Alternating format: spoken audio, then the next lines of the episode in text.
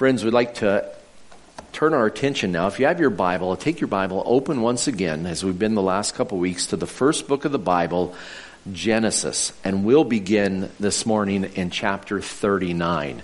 And while you're turning there, I'll just remind you that appropriately, in a time where people face so many pressures, both with the COVID restrictions, uh, possible job disruptions, job losses, health challenges, uh, political turmoil, the world seems upside down. And just when you think things are bad in Canada, you turn on the television and find out the U.S. has turned their crazy meter up to 11 it makes us worry because it's like uh, it's like the old saying uh, it's like a mouse being in bed with an elephant. When they turn over we get squished. So we know whatever turmoil and divisiveness division and nuttiness happening south of the border that's going to profoundly impact us as well. And we feel the pressure of that the worry of that.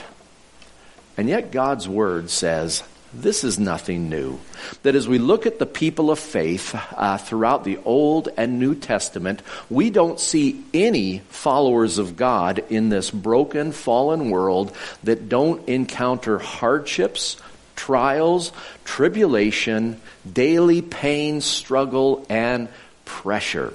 Now, lest that comes off as seeming too negative, the Bible also says that in these times of pressure, God gives strength and blessing and gift and encouragement to not only endure the pressure, but triumph over it and come through it successfully. A couple weeks ago, we saw what we can only imagine it was like for Noah to be the only person with a heart for God in a profoundly sinful and fallen world. And we saw that Noah navigated his way through that by hearing the Word of God, believing the Word of God, and acting on it. And last week we began a two part look at the life of the patriarch Joseph. Joseph grew up in a believing family. He was literally the son of Abraham, Isaac, and Jacob. What more could you be? And yet we saw his family was not without problems. That's putting it mildly. It was a profoundly bitter, divided, jealous family. It was dysfunctional in so many ways that just make your hair stand on end. And yet in that family, Joseph was a man of honesty and integrity. If anything, in the face of the jealousy and hatred of his brothers, he seemed almost naive. It's like he couldn't imagine somebody hating him because he didn't have that in his heart for others. Well, we saw the result of that. It was uh, violence bitterness. And they sold their brother into slavery after first planning to murder him. And yet, we saw an incredible truth that not only are there home wreckers, but when you walk with God, your home can be healed as well through repentance and honesty and reconciliation and grace, we saw that eventually Joseph and the very brothers who hated him were reconciled. And that through Joseph, God saved their lives. It's an amazing story. This morning, we want to pick up the story, though, between the brothers selling him into slavery and being reconciled to them many years later, what happened to Joseph in between? As I mentioned, Joseph, the son of Abraham, Isaac, Jacob, knowing the one true God, he also bore the blessing of God's covenant with his forefather Abraham. I want to remind you what covenant God made with Abraham. Back in Genesis chapter 12, we read, I will make you a great nation, and I will bless you. I will make your name great, and you will be a blessing. I will bless those who bless you, and whoever curses you, I will curse. All the people of the earth will be blessed through you. The blessed life. Abraham, Isaac, Jacob, and now Joseph bore upon their lives the great blessing of God. Can you imagine being the recipient of such blessing? So in our thinking, it stands to reason that the blessed ones, their life must have been a piece of cake, a walk in the park. It must have been a blessed life. but if we think that, we're wrong. We don't know our Bibles. Because when you look at the ones upon whom this blessing rested, their lives were a struggle. In fact, I look at Joseph's life in Egypt, and I would use a different word than blessed.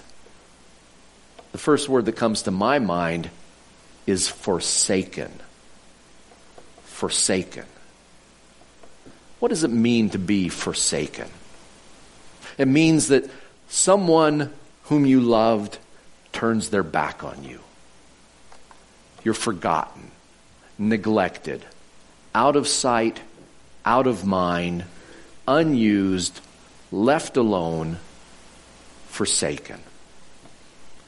We recall the heart cry of Jesus bearing your sin on the cross as that sin cut him off from his Father. And he cries out in pain, My God, why have you forsaken me? God averted his eyes and turned his back on the sin of the world which Jesus bore. That's forsaken. And we see these marks in the life of Joseph as well. A man who must have felt forgotten and left alone, cut off from all he knew and loved. As I mentioned, we're in Genesis chapter 39. We look at Genesis 39 and see what happened once the Ishmaelite caravan bought Joseph, who was in the pastures as a young shepherd boy, found himself in a pit in the desert, now sold as a slave. We see he was sold and enslaved. Oh, how that must have hurt. See his brothers take payment not a big payment either. And he's loaded up his cargo, taken to the slave markets of Egypt, where he was purchased by a high official named Potiphar. We pick up the story in chapter 39 of Genesis, verse 1. Now Joseph had been taken down to Egypt. Potiphar, an Egyptian, who was one of Pharaoh's officials, the captain of the guard, bought him from the Ishmaelites who had taken him there. The Lord was with Joseph and he prospered. And he lived in the house of his Egyptian master. When his master saw that the Lord was with him and that the Lord gave him success in everything he did, Joseph found favor in his eyes and became his attendant. Potiphar put him in charge of his household and he entrusted to his care everything he owned. Joseph ran the household because that blessing we spoke of was on him. Now, this blessing seems to reflect the teaching of what a blessed life can look like. We find that in Psalm 1, that beautiful psalm. Psalm 1 begins Blessed is the man who does not walk in the counsel of the wicked, or stand in the way of sinners, or sit in the seat of mockers, but his delight is in the law of the Lord. And on his law he meditates day and night. He is like a tree planted by streams of water, which yields its fruit in season, whose leaf does not wither, whatever he does prospers. That was Joseph. Talk about making the best of a bad situation. You went from the pit to now being property, and yet now as a slave owned by Potiphar, Whatever Joseph did, God blessed. And he was successful at it. Potiphar, seeing this and recognizing that the Lord was with him, gave everything into his hands. Says, Joseph, you're in charge. I won't worry about anything. It says, not even the food on his table did he worry about. Joseph was in charge of everything. And it all went well. He was blessed. You notice the core of that blessing? It was that God was with him. He was with him. And friends, no matter how life looks today, no matter what we face in our circumstances, as children of God through faith in Jesus, we know that God is with us. Jesus came and taught us that lesson. One of his names was Emmanuel, God with us. And today, As children of God, you're a temple of the Holy Spirit. God is with you in ways that Joseph would only wonder at. We truly are blessed. Despite what circumstances look like, God is with us. And yet, even that life was disrupted as he faced sin. Remember, here's Joseph, the man who had integrity in a, in a duplicitous, double dealing, jealous, bitter household, and that did not stand him in good stead there. In Egypt, he was valued for it. And yet there was one in Potiphar's household did not value him for integrity. And of course, that was Potiphar's wife who wanted to treat the slave Joseph as a slave. Him being property, she thought he could be her plaything. And yet he resisted. He says, I'm not going to do such a wicked thing against God and betray his master. He says, He's given everything into my hands except you, his wife. She cannot make him her plaything. And she was bitter about that. And you know the story. She makes that false accusation of an assault against him. And he's gone from being enslaved now to falsely accused and imprisoned. That bad situation has just gotten worse. Falsely accused and imprisoned. she had evidence to prove it. Because you know, it's kind of funny. We see the story of Joseph. It seems he's always losing his, his cloak, his outer garment. His coat of many colors was stripped from him and he was thrown in the pit. Potiphar's wife tried to grab hold of him and make him her own, and he fled, leaving his outer garment in her hands. Later, we actually see him leaving prison and leaving prison clothes behind. It's an interesting thing in the life of Joseph. But in this case, she had his garment and said, That Hebrew came to make sport of me. And she cooks up a story to tell her husband. We see that story in verse 19 of Genesis 39 and the re- repercussions from it. When his master heard the story his wife told him, saying, This is how your slave treated me, he burned with anger. Joseph's master took him and put him in prison the place where the king's prisoners were confined. But while Joseph was there in prison, the Lord was with him. Now, time is going by. We don't know how long that phrase, while he was in prison, likely it's a number of years that is, takes place then. But while he was there, we see the same thing. God's presence and blessing is resting on Joseph says the Lord was with him. He showed him kindness and granted him favor in the eyes of the prison warden. So the warden put Joseph in charge of all those held in the prison, and he was made responsible for all that was done there. The warden paid no attention to anything under Joseph's care because the Lord was with Joseph and gave him success in whatever he did.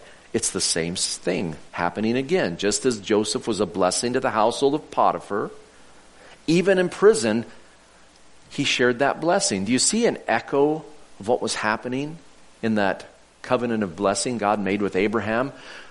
By blessing Abraham, all the nations would be blessed. By blessing Joseph, all around him were blessed, whether it was the slave owning household or the prison itself.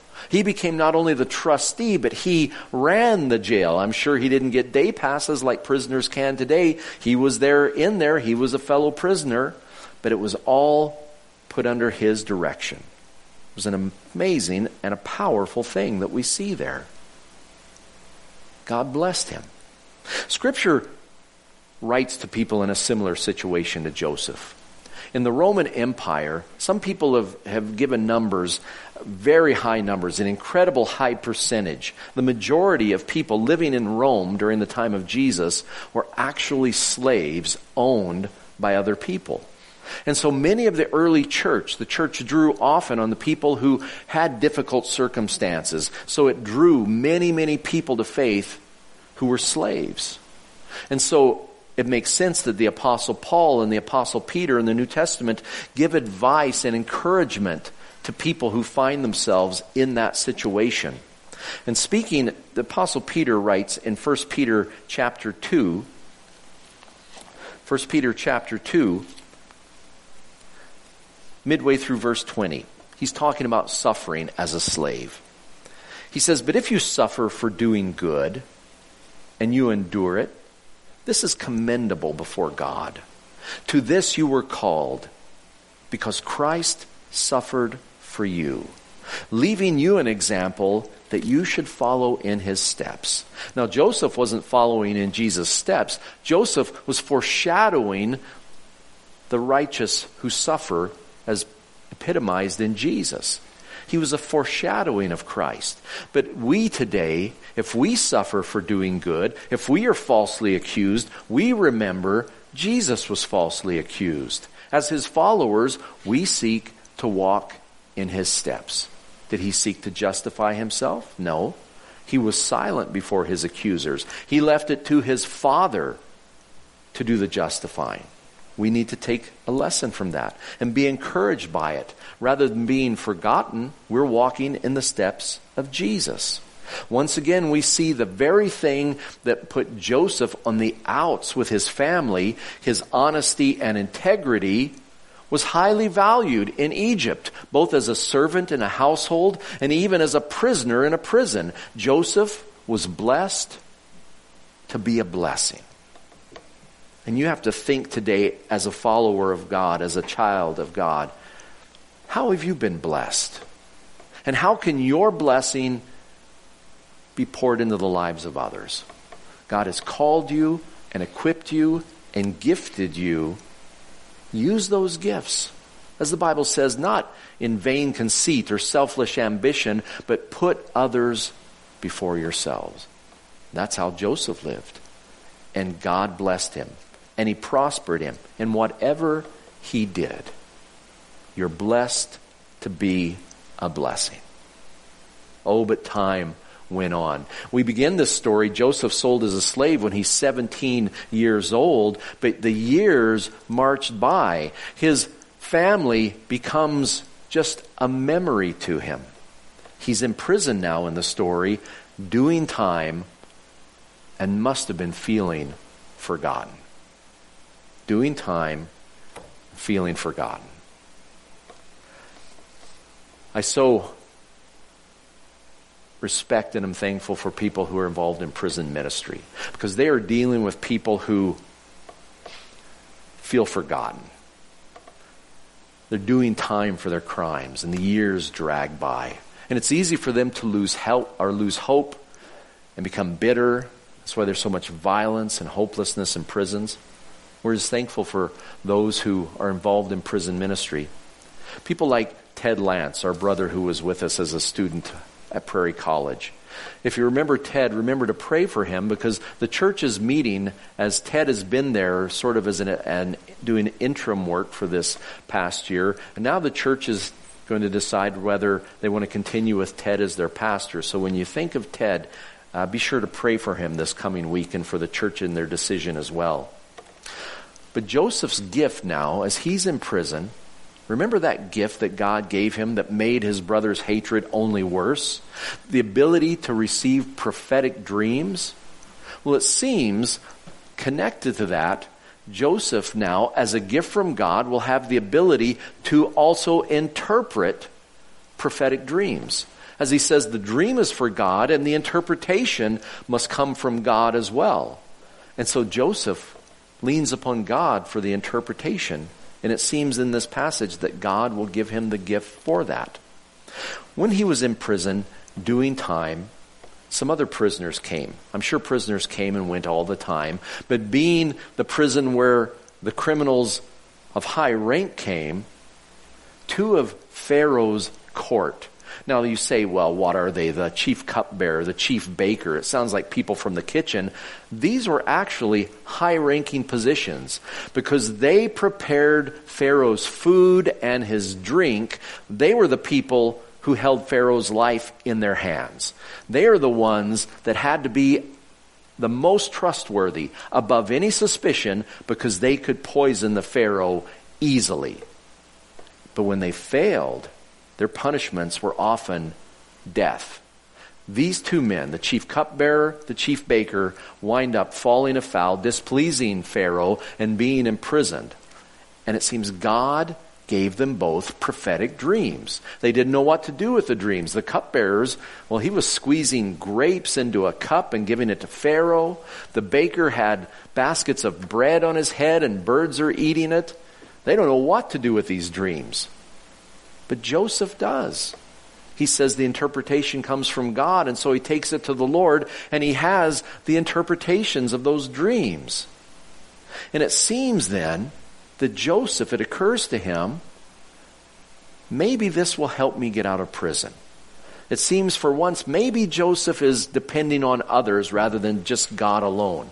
Put in a good word for me, he's going to tell these men. Because one of them, the dream interpretation is that he's going to be restored to power. We pick up that story as he's talking to the, the cupbearer about the meaning of his dream. He says, This is what your dream means. Verse 13 Within three days, Pharaoh will lift up your head and restore you to your position. And you will put Pharaoh's cup in his hand, just as you used to do when you were his cupbearer. But when all goes well with you, remember me and show me kindness. Mention me to Pharaoh and get me out of this prison. For I was forcibly carried off from the land of the Hebrews. He's saying, I wasn't born a slave. I was kidnapped. I'm unjustly a slave. And even here, I have done nothing to deserve being put in a dungeon. He's putting himself into the man's hands. And just as he foretold the man was restored to his place of prominence in the court of Pharaoh, right there to put in a good word for him. So what does he do? All the way down to verse 23. The chief cupbearer, however, did not remember Joseph. He forgot him. Forgotten. That's part of being forsaken. Joseph was now languishing in prison. He's not a 17 year old anymore. He's getting ready to celebrate his 30th birthday. And for much of his life, he has been a slave and a prisoner. That's the life of the blessed one. His circumstances are terrible, but God's blessing remains. And friends, sometimes we know we're in God's family. We know Jesus loved us and gave his life for us. And yet our circumstances weigh on us and put pressure on us and we begin to feel, and you can't always control those emotions, you begin to feel forgotten by God, as if your prayers are just bouncing off the ceiling. Times like that, we gotta hang on. It's like the old saying goes, when you reach the end of the rope, tie a knot and hang on. And I find the things that help me hang on are found in God's Word three things to remember, and they all start with P to help us remember them. The first is hang on to the promise. God has promised that you are not forgotten. We've mentioned it before, but one of the most beautiful illustrations of that is found in the book of Isaiah. Isaiah chapter 49, verse 14. The people of God, Zion, were feeling forgotten and neglected by God. But Zion said, The Lord has forsaken me, the Lord has forgotten me. Sometimes we say amen to that. But God, speaking through the prophet, says, Can a mother forget the baby at her breast and have no compassion on the child she has born? Though she may forget, I will never forget you. See, I have engraved you on the palms of my hands. We used to tie strings around our fingers to help us remember. Now we put notices and alarms on our smartphones to help us remember. God doesn't need that to remember you. Jesus interceding on your behalf, he sees you on the palms of his hands. The nail scars will not go away. He won't forget you. He loves you too much you're his child. Not only, friends, do you have the promise, you have his presence. He will neither leave nor forsake you. Forsaking is abandoning. God is with us. He was with us. He was with Joseph in the pit, as property, and in the prison, and He's with you today. One of the most often repeated promises of Scripture is God's presence. The Great Commission itself is based on God's promise. We find to Joshua and the people of God in Deuteronomy chapter 31 verse 6, be strong and courageous. Do not be afraid or terrified because of them, for the Lord your God goes with you. He will never leave you nor forsake you. You have the promise that He won't forget you, and you have His presence, precious Holy Spirit, dwelling within. And what that allows is you have access to God. You're never cut off from Him. He's always a prayer away. And that's the third thing to remember after His promise and His presence is His prayer. We mention it often during our prayer time here in church. We are invited to bring our prayers to the Lord. Hebrews chapter 4, verse 16 says, Let us then approach the throne of grace with confidence so that we may receive mercy and find grace to help us in our time of need. He's just a prayer away. His throne is one of mercy and grace for his children.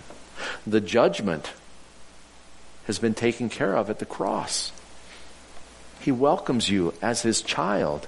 Come to me in your time of need, and you will find help and mercy. Joseph may have been feeling forgotten, but oh, he was not. His timing must not have been God's because years went by. Years went by after he had foretold the dreams and been forgotten by the cupbearer. But he wasn't forgotten by God. God had a plan for him. And we conclude today with the final point is that we see in Joseph his journey from the pit. It's going to wind up in the palace. It's kind of funny. They start with P. from the pasture to the pit became property, wound up in prison, and then the palace. But there, he didn't forget the journey he'd been on. When he came to that final stop, he looked back and remembered and it gave him perspective. And that's where we finish today.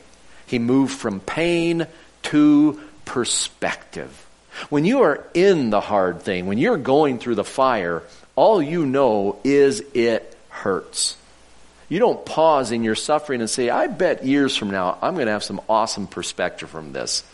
Though I know sometimes when things are going bad, I often say to myself, one day we're going to laugh about this whenever I break something, spill something.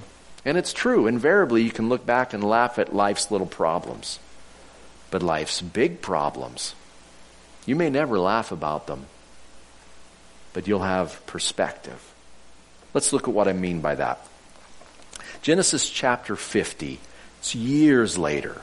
You know the story. We saw it last week. Joseph foretold the famine. Pharaoh puts him as number two in the kingdom. Joseph basically is ruling Egypt as the most powerful country in the world, and he's the most powerful man behind Pharaoh in that country. Talk about a promotion. And now Joseph, Joseph is able to grow the food and store the food and prepare the country after seven years of prosperity for a seven year famine that's going to affect that part of the world and his family on the verge of starvation and extinction, they come to him. And Joseph recognizes them and putting them through some tests to, to plumb out their hearts and see where they stand in regard him, finally reveals himself to them. And he loves them and forgives them and they are restored.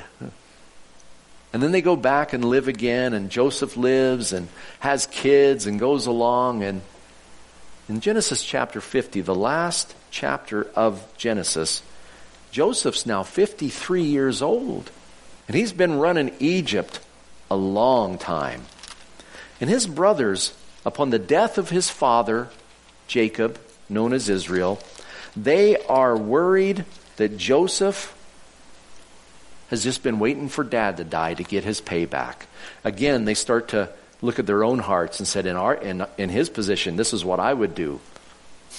Not understanding Joseph at all. So they go to Joseph and they're concerned that he is going to, he is going to do something drastic to them. And so they cook up a story and send him a message. Joseph, before dad died, he said, forgive your brothers for all the evil they did. I don't know if Jacob ever said that. It seems like they just made it up. But Joseph, when he heard it, it made him weep because he knew his brothers were still afraid of him. And so they come to him and he reinforces that forgiveness. And in doing that, he shares the perspective that this journey has revealed to him. Genesis 50, beginning in verse 18. His brothers then came. They made the trip back to Egypt. His brothers then came and threw themselves down before him. We are your slaves, they said.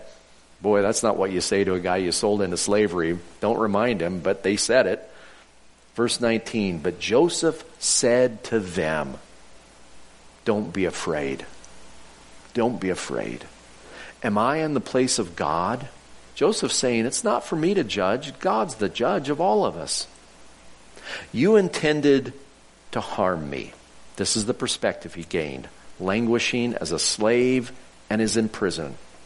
You intended to harm me, but God intended it for good, to accomplish what is now being done, the saving of many lives. he goes on to tell him, so don't be afraid.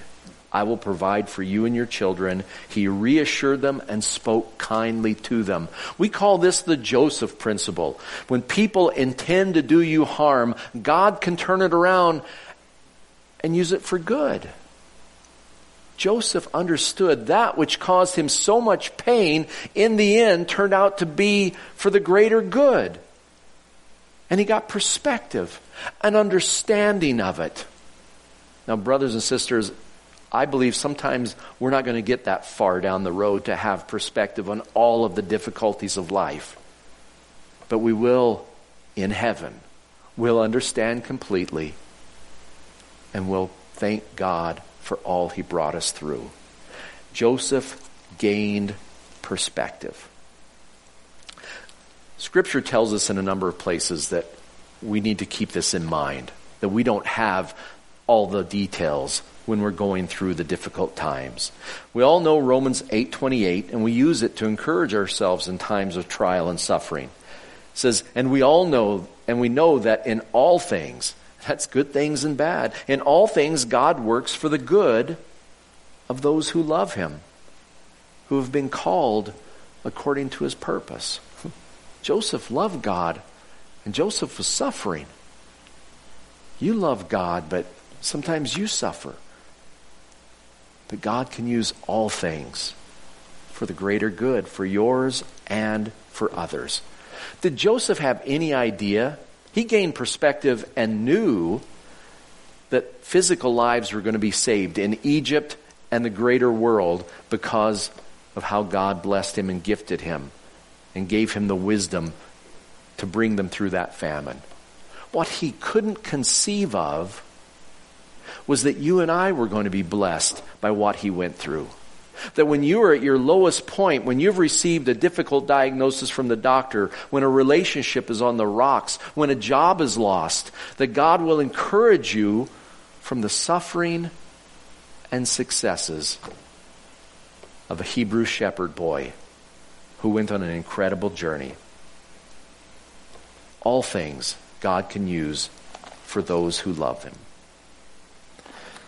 And perspective is understanding that in comparison, the good God has for us is far greater than the suffering we'll go through.